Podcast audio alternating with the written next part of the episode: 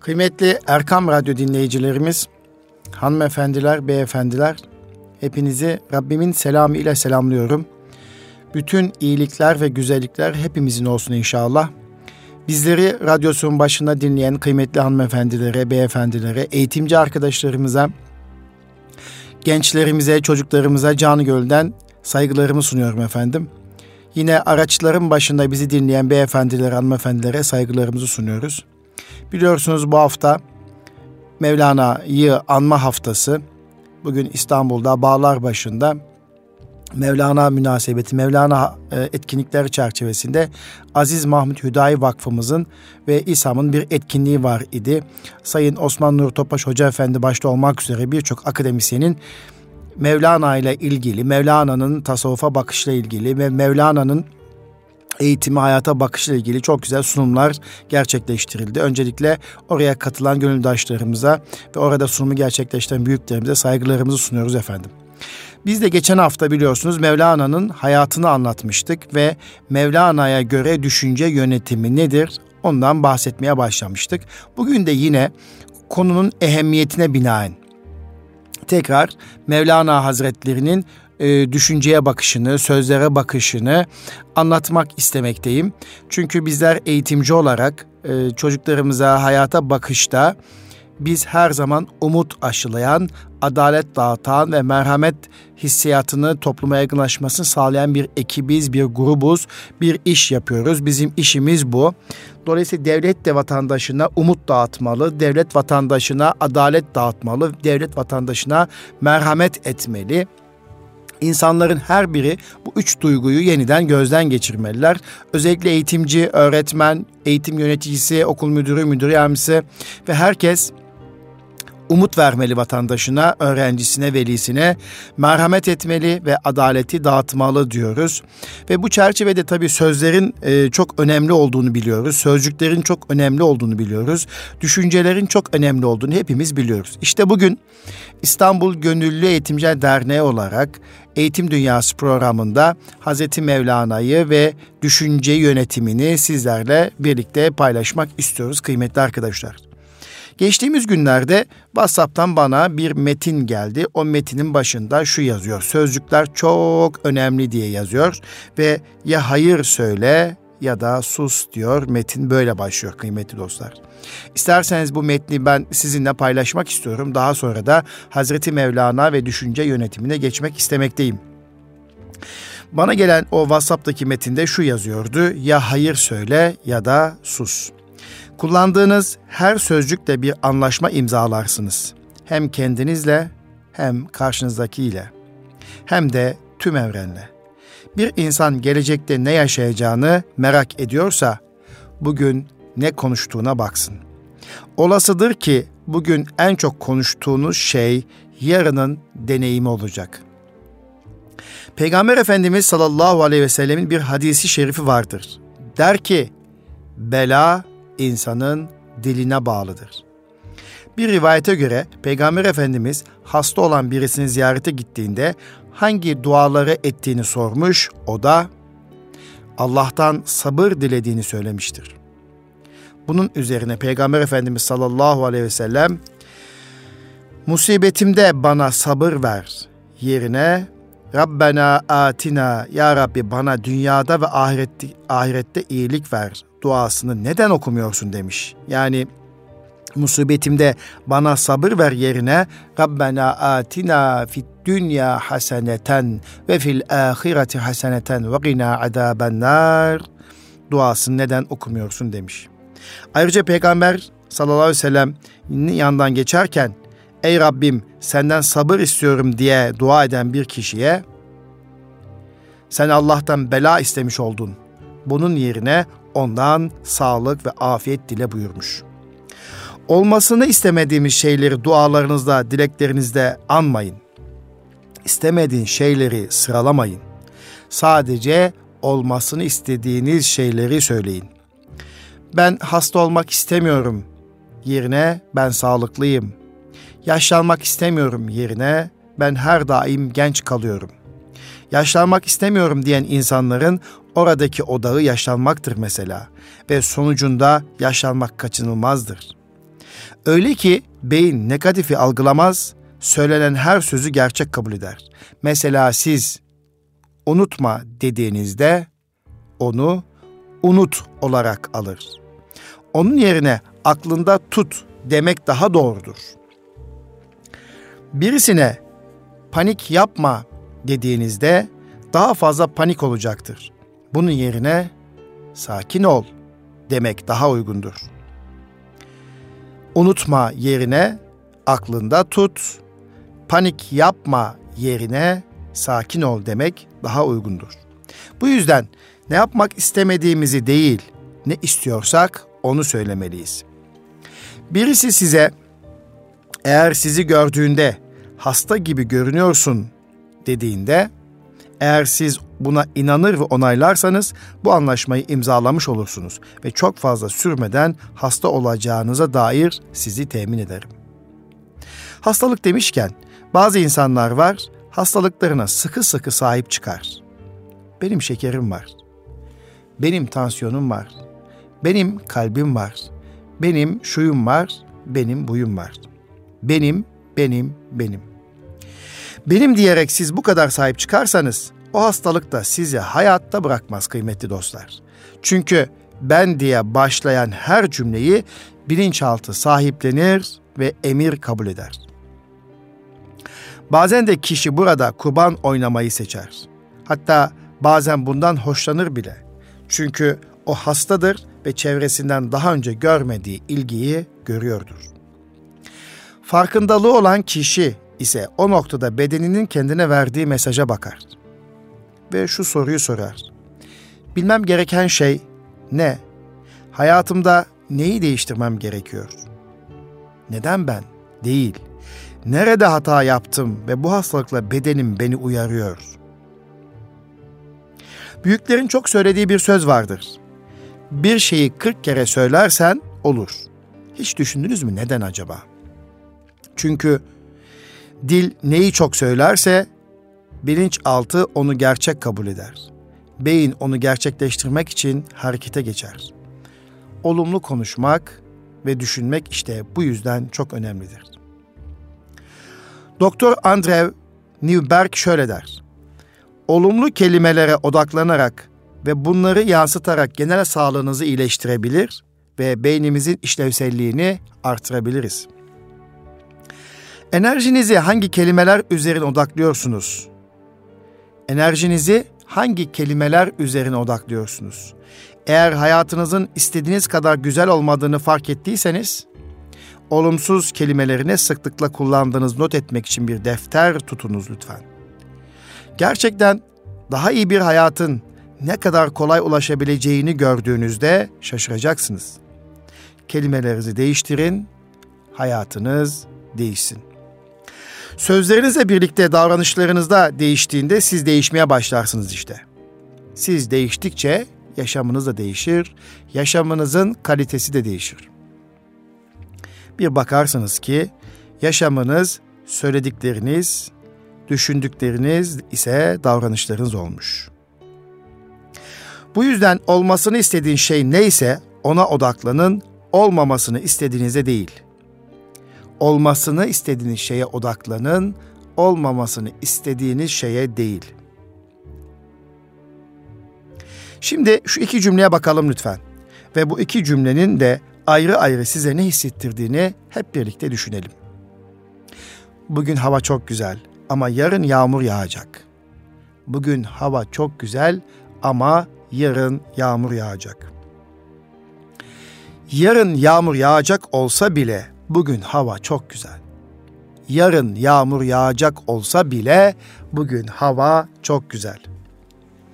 Sadece iki kelime ama ve olsa bile kelimeleri cümledeki ifadeyi ne kadar değiştiriyor değil mi? İlkinde olumsuz bir duygu durumu, ikincisinde ise her şeye rağmen mutlu olma durumu. İslam'ın güler yüzlü, İslam'ın güler yüzü isimli kitabında Profesör Eva Hanım'ın çok ilginç bir tespiti var. Bir kimse diyor, çayını içerken, kaşığını bardağın içinde dolaştırırken çıkan ses uzaydaki bütün zerrelerden duyulur. Aman ya Rabbi. Bir kimse çayını içerken kaşığını bardağın içinde dolaştırırken çıkan ses uzaydaki bütün zerrelerden duyulur. Bu sözü okurken tüylerim ürperdi. Kendimden geçtim. Her şey ne kadar birbiriyle ilgili.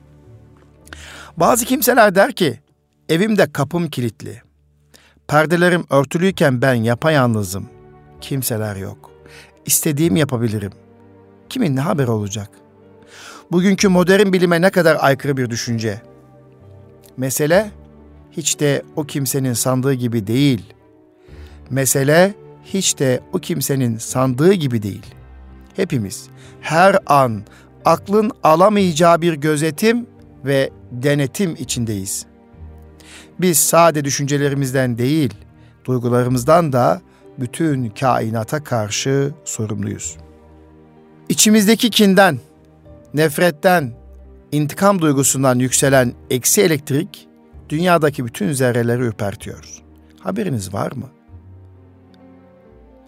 İçimizdeki kinden, nefretten, intikam duygusundan yükselen eksi elektrik dünyadaki bütün zerreleri ürpertiyor, dünyadaki bütün zerreleri etkiliyor. Haberimiz var mı? Veya içimizden yükselen ve içine yeryüzündeki bütün insanları, bütün hayvanları, bütün nebadatı, bütün eşyayı içine alan bir hayır dua, bir güzel dilek, dalga dalga bütün zerrelere iyinin, güzelin, temiz, asil ve yüce olanın ışınlarını yayıyor. Ne olur? Kalbimizi, kafamızı hep sevgiyle, saygı ile, edep ile, incelikle, güzel duygularla dolduralım. Hazreti Şems der ki, eğer hala kızıyorsan, kendin ile olan kavgan bitmemiş demektir. Eğer hala kırılıyorsan, gönül evinin tuğlaları pekişmemiş demektir. Eğer hala kınıyorsan af makamına ulaşmamışsın. Öfke ve kin seni cayır cayır yakıyor demektir. Eğer hala Allah için sevmiyor ve sevginde ayrım yapıyorsan hala vesveseye kapılıyor, içindeki sevginin yoğunlaşmasına engel oluyorsun demektir. Eğer hala musibetlere yana yana üzülüyorsan gerçeği bilmiyorsun demektir.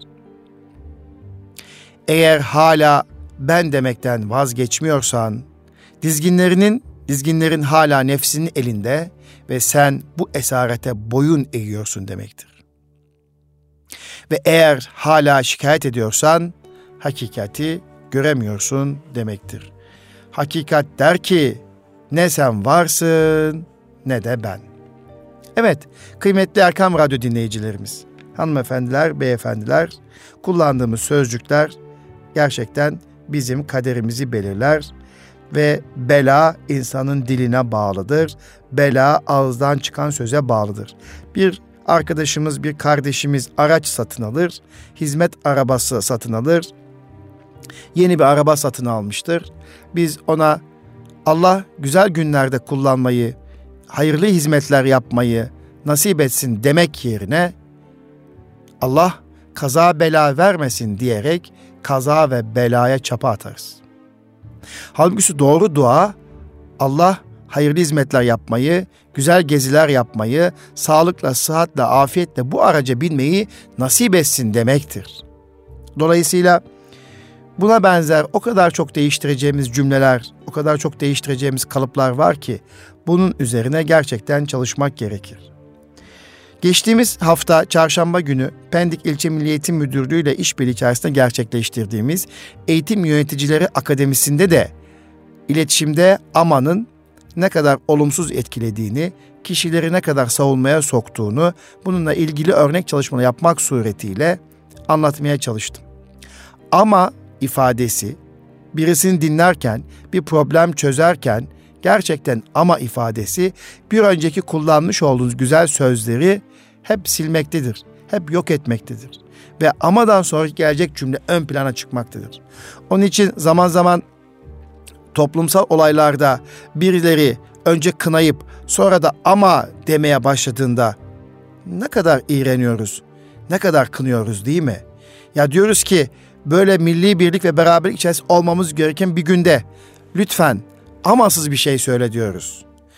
Günlük hayatta kullandığımız amalar bir önceki güzel cümlelerimizi, ifadelerimizi veya toplumsal birlik ve dirliğimizle ilgili söylediğimiz ifadeleri hep yok edip üzerini sildiğini ve amadan sonra kullandığımız cümlelerin ön plan çıktığını bir kez daha fark etmiş olalım. Okulda, sınıfta, evde, hayatta bu amaları nerede nasıl kullandığımızı bir kez daha düşünelim lütfen. Onun yerine tabii ki evet hemen ifadesiyle birlikte varsa bir şartı o şartlı cümleyi söyleyecek olursak daha farklı olacaktır. Yaşamımızın kalitesi artacaktır ve didişme sona erecektir. Böyle olduğunu da inşallah biz de kendi yaşamımızda görmeye çalışıyoruz kıymetli dostlar. Geçtiğimiz hafta Mevlana Hazretlerinin hayatını anlatırken Mevlana Hazretlerinden, Mesnevi'den, Hazreti Mevlana'nın dilinden bir kıta, bir hikayenin bir bölümünü paylaşmıştım. Onu hatırlattıktan sonra tekrar düşünce yönetimine geçiyor olacağım kıymetli dostlar. Eğer bir karınca Hazreti Süleyman'ın derecesine ulaşmaya çalışırsa şaşma. Onun isteğini hor görme. Sen ondaki himmete, gayrete, cesarete imrenerek bak. Sen ondaki himmete, gayrete, cesarete imrenerek bak. Elinde zenginlik ve yetenek olarak ne varsa isteyerek, düşünerek elde etmedin mi diyor Hazreti Mevlana. Eğer bir karınca Hazreti Süleyman'ın derecesine ulaşmaya çalışırsa şaşma, onun istediğini hor görme söyleyen Hazreti Mevlana, hayal gücünüz aşağıları değil de yukarıları seyretmesi gerektiği mesajını güzel bir şekilde vermektedir. Bir karıncayı örnek göstermekle düşünce dünyamıza el atıyor. Ve Hazreti Mevlana sözlerine şöyle devam ediyor. Diyor ki, sen ondaki himmete, sen ondaki gayrete, sen ondaki cesarete imrenerek bak. Elinde zenginlik ve yetenek olarak ne varsa isteyerek düşünerek elde etmedin mi? Sorusu ile herkesi büyük düşünmeye, büyük hayaller kurmaya, tefekkür etmeye davet ediyor. Eğitimde de, hayatımızda da, iş yerinde de gerçekten sevgili arkadaşlar böyle.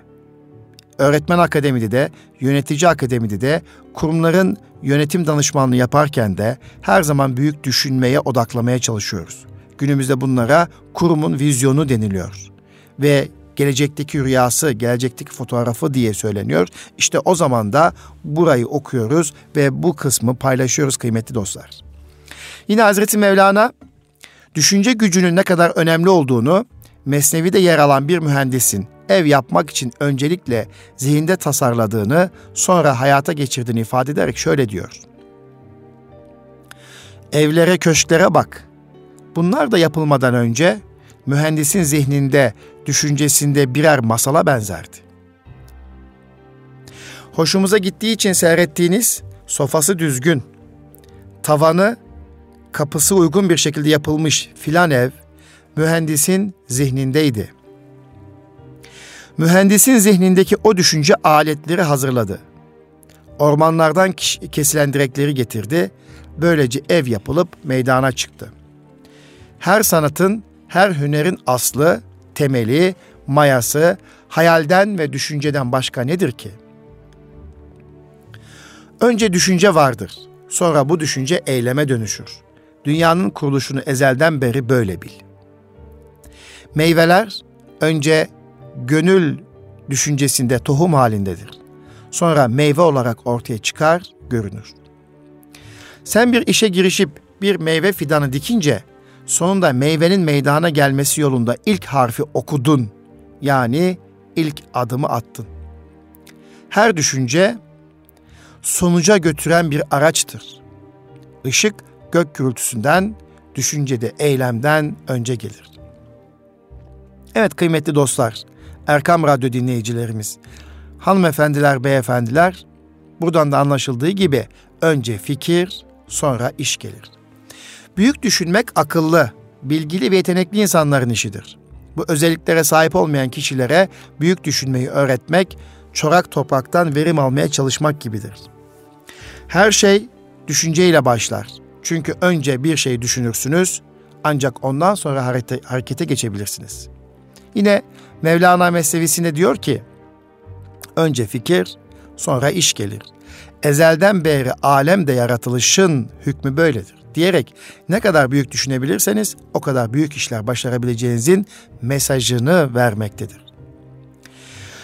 Büyük düşünen insanlar olayın sadece görünen kısımlarını değil, düşünceleri ve sezgileriyle bunun arka plandaki büyük resmi görme yeteneğine de sahip olurlar. Derya gözü başka, köpük başkadır. Köpüğü bırak, deryaya bakmak hayırdır. Köpüğün hareketi gece gündüz deryadandır. Hayret, köpüğü görüyor da deryayı görmüyorsun. Diye söylerken Hazreti Mevlana düşünceleriyle, veciz sözleriyle, anlattığı hikayelerle ve kurduğu sistemle sadece yakın çevresini değil, bütün dünyayı etkilemiş ve asırlardır düşünceleriyle tüm dünyaya ışık olmaktadır. Tüm dünyaya aydınlık olmaktadır. Tüm dünyada gönülleri aydınlatmaktadır. Bu da büyük ve güzel düşüncenin en güzel örneği değil mi? Fatih Sultan Mehmet'in çocukluk yılları İstanbul'un fethinin hayalleriyle geçmiş. Bir gece Şehzade Fatih'i uyku tutmamış. Hocası gece yarısı olduğu halde hala uyumadığını fark edince yanına gitmiş. Bir de bakmış ki küçük Mehmet yerde uzanmış kalemlerle bir şeyler çiziyor. Merak edip ne yapıyorsunuz şehzadem diye sorunca Küçük Fatih'ten büyük bir cevap almış. İstanbul'u fethediyorum. Fatih 21 yaşına gelince çocukluk hayallerini süsleyen plan uygulamaya koymuş. O güne kadar İstanbul defalarca kuşatılmış ancak kuşatanları zihinlerindeki sınırlar, surları aşamadığı için İstanbul bir türlü anlamamıştı. Fatih Sultan Mehmet her gün saatlerce karşı kıyıdaki surlara bakıyor ve hayaller kuruyordu. O bu kuşatmayı ve devamında İstanbul'un alınmasını öncelikle zihninde canlandırıyor. Bunun için her gece dua ediyordu. Surlarda açılan gediklerin kapatılmasını önlemek için havan topuna benzer toplar icat etti. Gemileri karadan yürüterek denize indirmek için dahiyane bir sürü fikirler yürüttü. Büyük düşünür bütün bunların sonunda Allah'ın izni ve yardımıyla İstanbul'u fethetti. Fatih Sultan Mehmet İstanbul'u fethetmek gibi çok büyük bir hayal kurdu. Gece gündüz düşündü, fikirler yürüttü ve sonunda Bizans İmparatorluğu'nun imkansız gördüğü şeyi yani İstanbul'un fethini başardı. Her birimiz günlük yaşamda da çözümünü imkansız olarak gördüğümüz türlü türlü engellerle karşılaşırız. Bu durumda ben bununla baş edemem veya ben daha fazlasını yapamam diye düşünürseniz büyük ihtimalle haklı çıkarsınız. O zaman olumlu düşünüp büyük düşünceler ile zihnimizi meşgul edelim. Bir can var, canında o canı ara. Beden dağındaki gizli mücevheri ara. Ey yürüyüp giden dost, bütün gücünle ara. Ama dışarıda değil, aradığını kendi içinde ara.'' Başarı için büyük düşünmenin birinci kuralı olduğunu ifade ederken aynı zamanda büyük düşünmenin büyüsünü de içimizde hissetmek gerekir. Büyük düşünmek ancak bir provokasyon sonucu olur. Büyük düşünmek bir olayın, bir problemin, bir kişinin ya da kişilerin etkilemesiyle ortaya çıkar ve bir yaşam biçimi olarak devam eder. Hayatları boyunca büyük düşünen insanlar tutkulu ve dolu dolu bir hayat sürerler. Yatağa bağımlı olan, gözleri görmeyen, kulakları duymayan ve konuşamadığı halde birçok güzel eser yazmış olan Helen Keller'in dediği gibi hayat ya cesur bir tecrübedir ya da bir hiç. Hayat ya cesur bir tecrübedir ya da bir hiç. Kıymetli Erkam Radyo dinleyicilerimiz, büyük düşünebilmek için önce hayal edebilmelisiniz. Hayal edemediğiniz bir şeyi gerçekleştirmemiz çok zordur düşünce yönetimin tekniklerinden biri olan zihinde canlandırmanın özünde de ulaşılmak istenen durumun güçlü bir şekilde tekrar tekrar hayal edilmesi vardır. güçlü bir şekilde tekrar tekrar hayal edilmesi vardır. Örneğin 100 metre koşucusu bir atlet yarışmayı zihninde canlandırır. Yarışın başlamasına itibaren bitiş çizgisine varıncaya kadar yaşayacağı her anı zihninde prova eder. Bu esnada attığı her adımı, nefes alışverişlerini ve tüm ayrıntıları hayal dünyasında canlandırır. Diğer yarışmacıların önünde koştuğunu ve birinci olarak bitirdiğini görür. O anda içindeki o güzel duyguları hisseder. Diğerlerinin kendisini kutladığını duyar. Yine örnek olarak sınavlara hazırlanan bir öğrenci düşünelim. Bu öğrenci konu hakkında bir sürü kitap okusun. Bol bol test çözsün. Bu tip bir çalışma öğrencinin konu hakkında bilgisini artırmaya ve sınav esnasında soruları daha hızlı cevaplamasını yarayabilir. Bununla birlikte böyle bir çalışmada çok önemli bir konu göz ardı edilmiştir. Öğrencinin içinde bulunduğu durum ve sınav anına zihinsel olarak hazırlanması eksik kalmıştır. Bir öğrenci kendi çalışması esnasında başarılı veya başarısız, iyi veya kötü hissedebilir. Öğrencinin kendini nasıl hissettiği ise sınavda başarılı olması açısından çok önemlidir. Sınav sonucuna yönelik inancı tam değilse, kaygı ve endişeleri varsa bilinçaltı ona karşı çalışacaktır. Hedefe ulaşma yolunda inancı güçlendirmek için hedefi zihinde canlandırmak bizi hedefimize daha çabuk ulaştırır.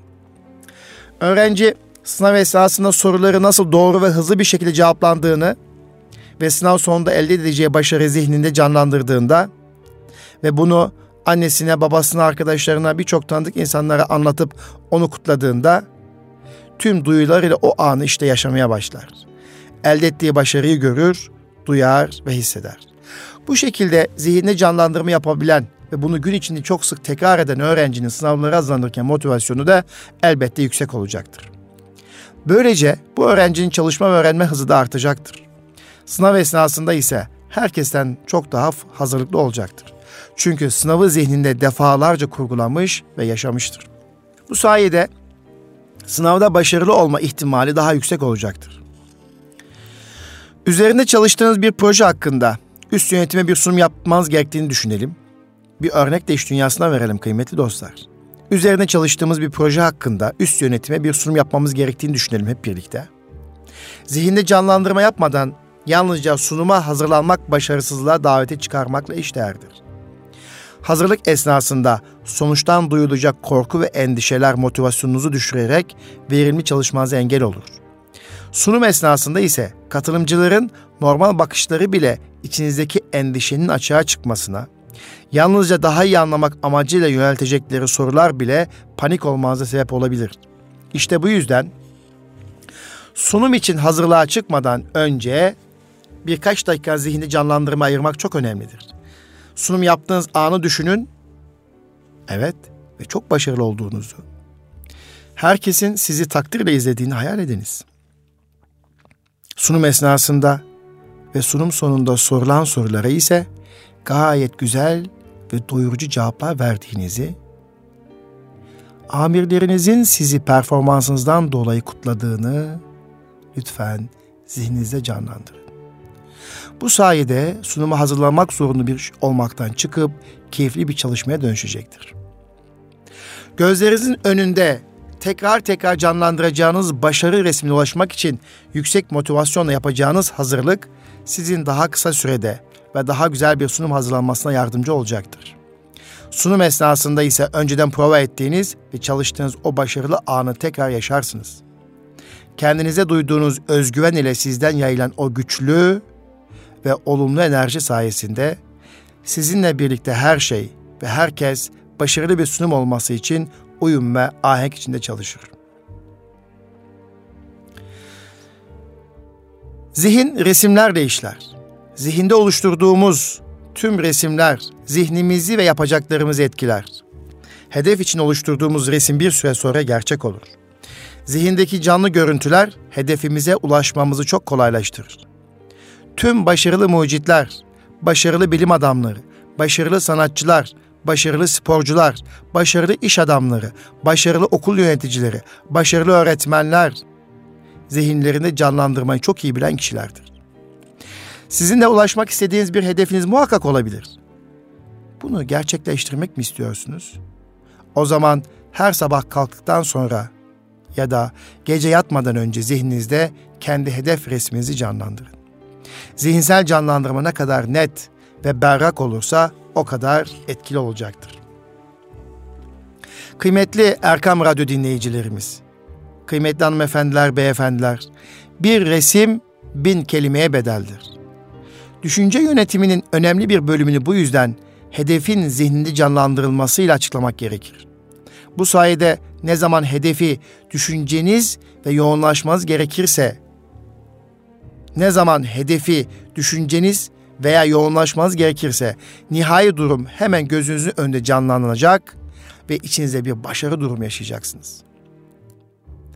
Zihninizde canlandırdığınız resimlerin vücudunuz üzerindeki etkilerini görmek için isterseniz geçtiğimiz haftalarda öğretmen akademide ve yönetici akademide yapmış olduğum şu testi bir kez de sizinle birlikte yapalım.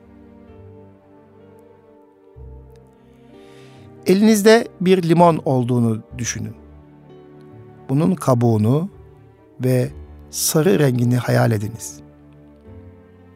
Daha sonra limonu iki parçaya bölünüz ve bunlardan birini ısırdığınızı düşünün lütfen. Buna bağlı olarak tükürük salgılamaya başlayacaksınız. Çünkü bilinçaltı ağızda limon suyu bilgisini almış ve buna uygun olarak psikolojik ve fizyolojik reaksiyonları meydana getirmiştir.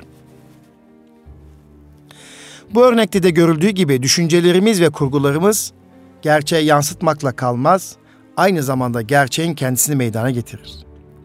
Kıymetli dostlar, bilinç dışı zihin hayal ile gerçeği ayırt edemez. Bu yüzden düşünce yönetimi yalnızca bizi hedefe götürecek olumlu düşünceleri ve resimleri tavsiye eder. Çocuklarımız çok daha canlı bir kurgu dünyasında yaşarlar. Bir hayal dünyasında yaşarlar. Onlar için fantazi, fantezi ve gerçeklik dünyası neredeyse aynıdır. Kelimeler çocukların zihninde kısa sürede resimlere dönüşür. Aynı zamanla bu yeteneği zayıflayan birçok yetişkinin zihninde canlandırma yeniden öğrenmesi gerekir. Resimlerle düşünme, kas geliştirme gibi öğrenilebilir bir yetenektir. Bunun için aşağıdaki alıştırmaları yapmamız bizim resimlerle yeteneği geliştirmemize yardımcı olacaktır. Resimlerle yeteneğimizi geliştirebilmek için zihnimizde yapacağımız egzersizler şu adımlardan oluşur. Birinci adım, lütfen renkleri hayal ediniz. Gözlerinizi kapatın ve zihninizde renkleri canlandırmaya çalışın. Eğer bunu kolay bir şekilde yapabiliyorsanız, bir sonraki alıştırmaya geçiniz lütfen. Eğer renkleri zihninizde canlandıramıyorsanız, direkt olarak rengi zihninizde canlandırmaya çalışmak yerine o renge sahip bir eşyayı hayal ediniz.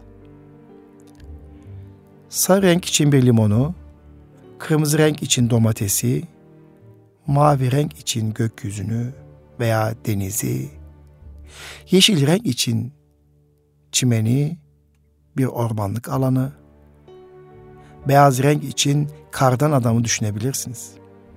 Bu esnada önemli olan eşyanın kendisi değil, rengini net olarak görüntülemektir. İkinci adım, etrafınızdaki cisimleri hayal ediniz lütfen. Renkleri zihinde canlandırmayı başardıktan sonra etrafınızdaki cisimleri hayal etmeye başlayabilirsiniz. Bunun için basit resimler tercih edin.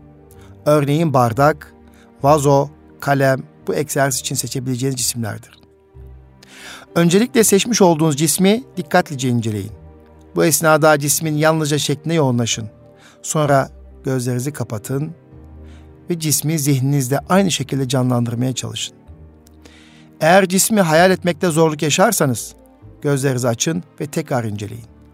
En iyi şekilde zihninizde canlandırana kadar gözünüzü açıp cismi tekrar tekrar inceleyin. Zihinde canlandırma yeteneğinizi geliştirmek için cismin şekline ilave olarak rengi, kokusu, ağırlığı gibi özellikleri de hayal edebilirsiniz. Örneğin bir elma hayal ediyorsanız, elmayı yalnızca yeşil veya kırmızı rengiyle değil, elinize aldığınız andaki ağırlığı, soyduğunuz esnada etrafa yayılan o mis kokusuyla hissetmeye çalışın. Üçüncü adım, görmediğiniz cisimleri düşünün. Bu adımda etrafınızda bulunmayan ve görüş açınızda yer almayan cisimleri zihninizde canlandırmaya çalışın. Gözlerinizi kapatın ve öncelikle cismin hangi özelliklere sahip olduğunu düşünün. Hayal ederken adım adım ilerleyin. İsmin şeklini, rengini, kokusunu. Bu alıştırmada önerimiz hayalinizi basit cisimlerden başlayarak karmaşık cisimlere ve hatta gerçek var olmayan cisimlere doğru geliştirmenizdir. Dördüncü adım yaşanan olaylar. Bu alıştırma için ise gün içinde başınızdan geçmiş olayları özellikle kullanabilirsiniz. Gün içinde yaşamış olduklarınızı hayal etmek daha kolay olacaktır. Evet, yine gözlerinizi kapatın ve sabah uyandığınız ana geri dönün lütfen. Güne başladığınızı bütün duyularınızla yeniden hissedin. Sizi uyandıran saatin veya kişinin sesini duyun. Saatin veya kişinin sesi nasıldı?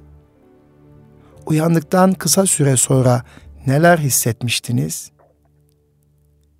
Evet, ilk olarak kiminle konuştunuz? Neler söylediniz? Beşinci adım kurgulanan olaylar. Bu adımda henüz yaşamadığınız olayları zihninizde canlandırmaya çalışın. Gözlerinizi kapatın ve istediğiniz bir olayın gerçekliğini düşünün. Örnek olarak tanışmak istediğiniz birini karşınızda görün. Ona kibarca selam verin. Selamınıza nasıl karşılık verdiğini ve cevap olarak neler söylediğini işitin. Bu esnada karşınızdaki kişinin yüz ifadesini ve diğer hareketlerini hayalinizde canlandırın. Evet kıymetli Erkam Radyo dinleyicilerimiz. Büyük düşünmekle birlikte olumlu düşünmek her zaman önemlidir. Hazreti Mevlana diyor ki, kardeşim sen düşünceden ibaretsin. Geriye kalan et ve kemiksin. Gül düşünürsün, gülistan olursun. Diken düşünürsün, dikenlik olursun. Bir gün adamın birinin yolu büyük bir şehre düşer. Şehrin çar- çarşılarını gezerken aktarların bulunduğu sokağa girdi. Menekşe, gül, lavanta, nane ve ıtır kokularının doldurduğu sokakta bir süre yürüdü. Biraz sonra fenalaşmaya başladı. Hemencik yere yığıldı. Görenler koştu başına toplandılar. Kimisi nabzına bakıyor, kimisi kalbini dinliyor, kimisi ellerini ovuyor ve burnuna gül yağı sürüyordu. Ama ne yaptılarsa olmadı. Adam ayılmıyordu. Çaresiz bir halde sağa sola koşuşturdular. Lakin derdinden anlayan çıkmadı. Hekimler geldi baktı, bir şey anlayamadı. Adamın yakınlarına haber saldılar. Uğraşmayan kalmadı ama adam bir türlü kendine gelemedi. Bu halde saatler geçti. Kimse bir şey yapamadı. Derken oradan geçmekte olan bir deri ustası adamı tanıdı ve sakın dedi. Ona gül falan koklatmayın. Bekleyin. Süratle giderek harabe bir yerden köpek pisliği getirdi. Adamın burnuna tuttu. Tutar tutmaz adam ayılmaya başladı. Az sonra kalktı, arkadaşıyla birlikte gittiler. Meğer fenalaşıp bayılan adam da der ustasıydı. Yıllarca pis kokulara alışmıştı. Aktarların bulunduğu sokakta güzel kokuların arasında gezinirken dayanamayıp bayılmıştı. Olumsuz düşünce, duygu ve davranışların sergilendiği ortamlarda bulunan insanlar bir süre sonra bu ortama uyum sağlayarak oradaki insanlarla aynı davranışlarda bulunurlar. Kişinin bir müddet sonra yaşam tarzı haline gelen bu olumsuz durumdan kurtulması çok zor olur. Aynı şey olumlu ortamlar içinde söz konusudur. Bu yüzden olumlu ve güzel düşüncelerin, duyguların ve davranışların sergilendiği ortamlarda bulunmaya gayret etmeliyiz.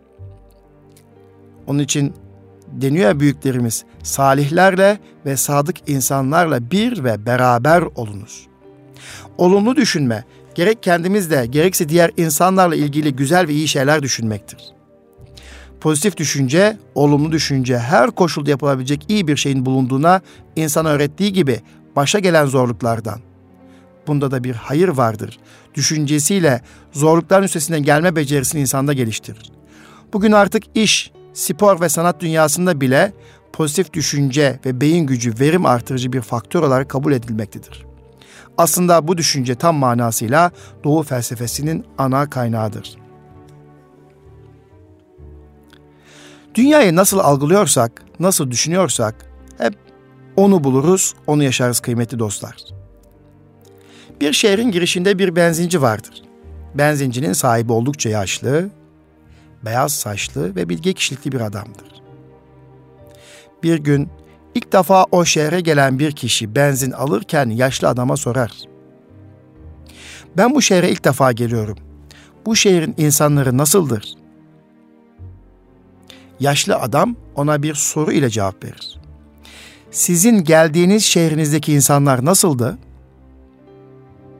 Adam yüzünü buruşturur ve şöyle cevap verir. Benim geldiğim şehirdeki insanlar çok kötüydü. Herkes birbirini kıskanır. Hiç kimse bir diğerinin iyi bir şeyler yapmasını istemezdi. Yaşlı benzinci başını sallar ve şöyle der. Bu şehrin insanları da öyle evladım. İki saat sonra şehre ilk defa gelen başka bir adam benzin almak için aynı benzinciye gelir. Yaşlı adamla sohbet eder ve ona da aynı soruyu sorar. Bu şehrin insanları nasıldır efendim? Yaşlı adam ona da aynı şekilde cevap verir. Sizin şehrinizdeki insanlar nasıl devlet? Adam gülümseyerek şöyle cevap verir. Benim geldiğim şehrin insanları çok mükemmeldi. Herkes birbirine yardımcı olurdu ve desteklerdi. Biri darda kaldığı zaman diğerleri hemen ona yardıma koşardı. Yaşlı benzinci gülümseyerek şöyle der. Buradaki insanlar da aynı sizin şehrinizdeki insanlar gibidir evladım. Her insanın düşünceleri sonucu zihninde oluşturduğu bir dünya vardır. Zihinde oluşan bu dünya kişinin algılamasına bağlı olarak dış dünyadan çok daha farklı olabilir. Kişi için zihninde oluşturduğu dünya dış dünyadan çok daha gerçektir. İnsanın duyguları ve davranışları zihninde oluşturduğu bu dünyaya göre şekillenir. İşte bu yüzden, işte bu yüzden, işte bu yüzden dünyaya bakış açımız ve yaşam hakkındaki düşüncelerimiz mutlu veya mutsuz, başarılı veya başarısız olmamızı doğrudan etkiler. Bir gün önce üzüldüğünüz bir olay bugün size çok komik geliyor değil mi? Aynı şekilde geçmişe dön, dön düşündüğünüzde, baktığınızda sizin için en zor olaylar çoğunlukla gülerek hatırladığınız ve arkadaşlarınıza, arkadaşlarımıza anlattığımız hatıralarımıza dönüşmüştür. Mevlana Hazretleri buyurur. Çocuklar oyun oynarlarken dükkan yaparlar, yalancıktan alışveriş ederler. Fakat kar elde edemezler. Ancak vakit geçirirler. Yalancıktan dükkan açan çocuk akşam eve aç olarak döner. Bu dünyada o çocukların oyun yeri gibidir der kıymetli dostlar. Efendim önümüzdeki hafta yine ben Mevlana'nın hikayelerinden olumlu ve olumsuz düşünce üzerine devam etmek istiyorum. Zira bu Mevlana hikayelerinden hem kendimize hem eğitimcilerimize hem öğretmenlerimize çok dersler olduğunu düşünüyorum. Annelerimize, babalarımıza, çocuklarımıza. Ben de bu noktada elimden geldiği kadarıyla hem kendi nefsim için, hem alem için, hem çocuklarım için, hem eğitimci olarak arkadaşlarım için herkesin faydasına olabileceğim bu e, olumlu düşünceyle ilgili sohbetimizi, paylaşımımızı efendim devam ettirmek istiyorum. Kıymetli Erkam Radyo dinleyicilerimiz biliyorsunuz bu programımız İstanbul Gönüllü Eğitimciler Derneğimiz adını yapmaktayız. Ben Deniz Nuri Özkan. İstanbul Gönüllü Eğitimciler Derneği, Sürekli Öğretmen Akademi, Eğitim Akademi, Yönetici Akademi ve sosyal kültürel faaliyetlerle öğretmenlerimizin mesleki gelişime katkı sunmak ister. Ve bunun için koşar ve koşturur. 23 Aralık Cumartesi günü İstanbul Medeniyet Üniversitesi ile işbirliği içerisinde psikolojik danışmanlık ve rehberliği ele alıyoruz. Okullarımızdaki psikolojik danışmanlık ve rehberlik çalışmanı ele alıyoruz. Psikolo PDR değişirse eğitim değişir ilkesiyle yola çıktık ve çok değerli akademisyenlerimizle birlikte 23 Aralık Cumartesi günü sizi İstanbul Medeniyet Üniversitesi Aşık Paşa Zade konferans sonuna bekliyoruz. Bunun için yapacağınız tek şey var. İGEDER'imizin sayfasından bu programa başvuru yapmanızdır. Bu programımızın başarılı geçmesini diliyor. Bir sonraki Eğitim Dünyası programında yine olumlu düşünceye devam etmek üzere kalın sağlıcakla diyorum. Rabbime emanet olunuz.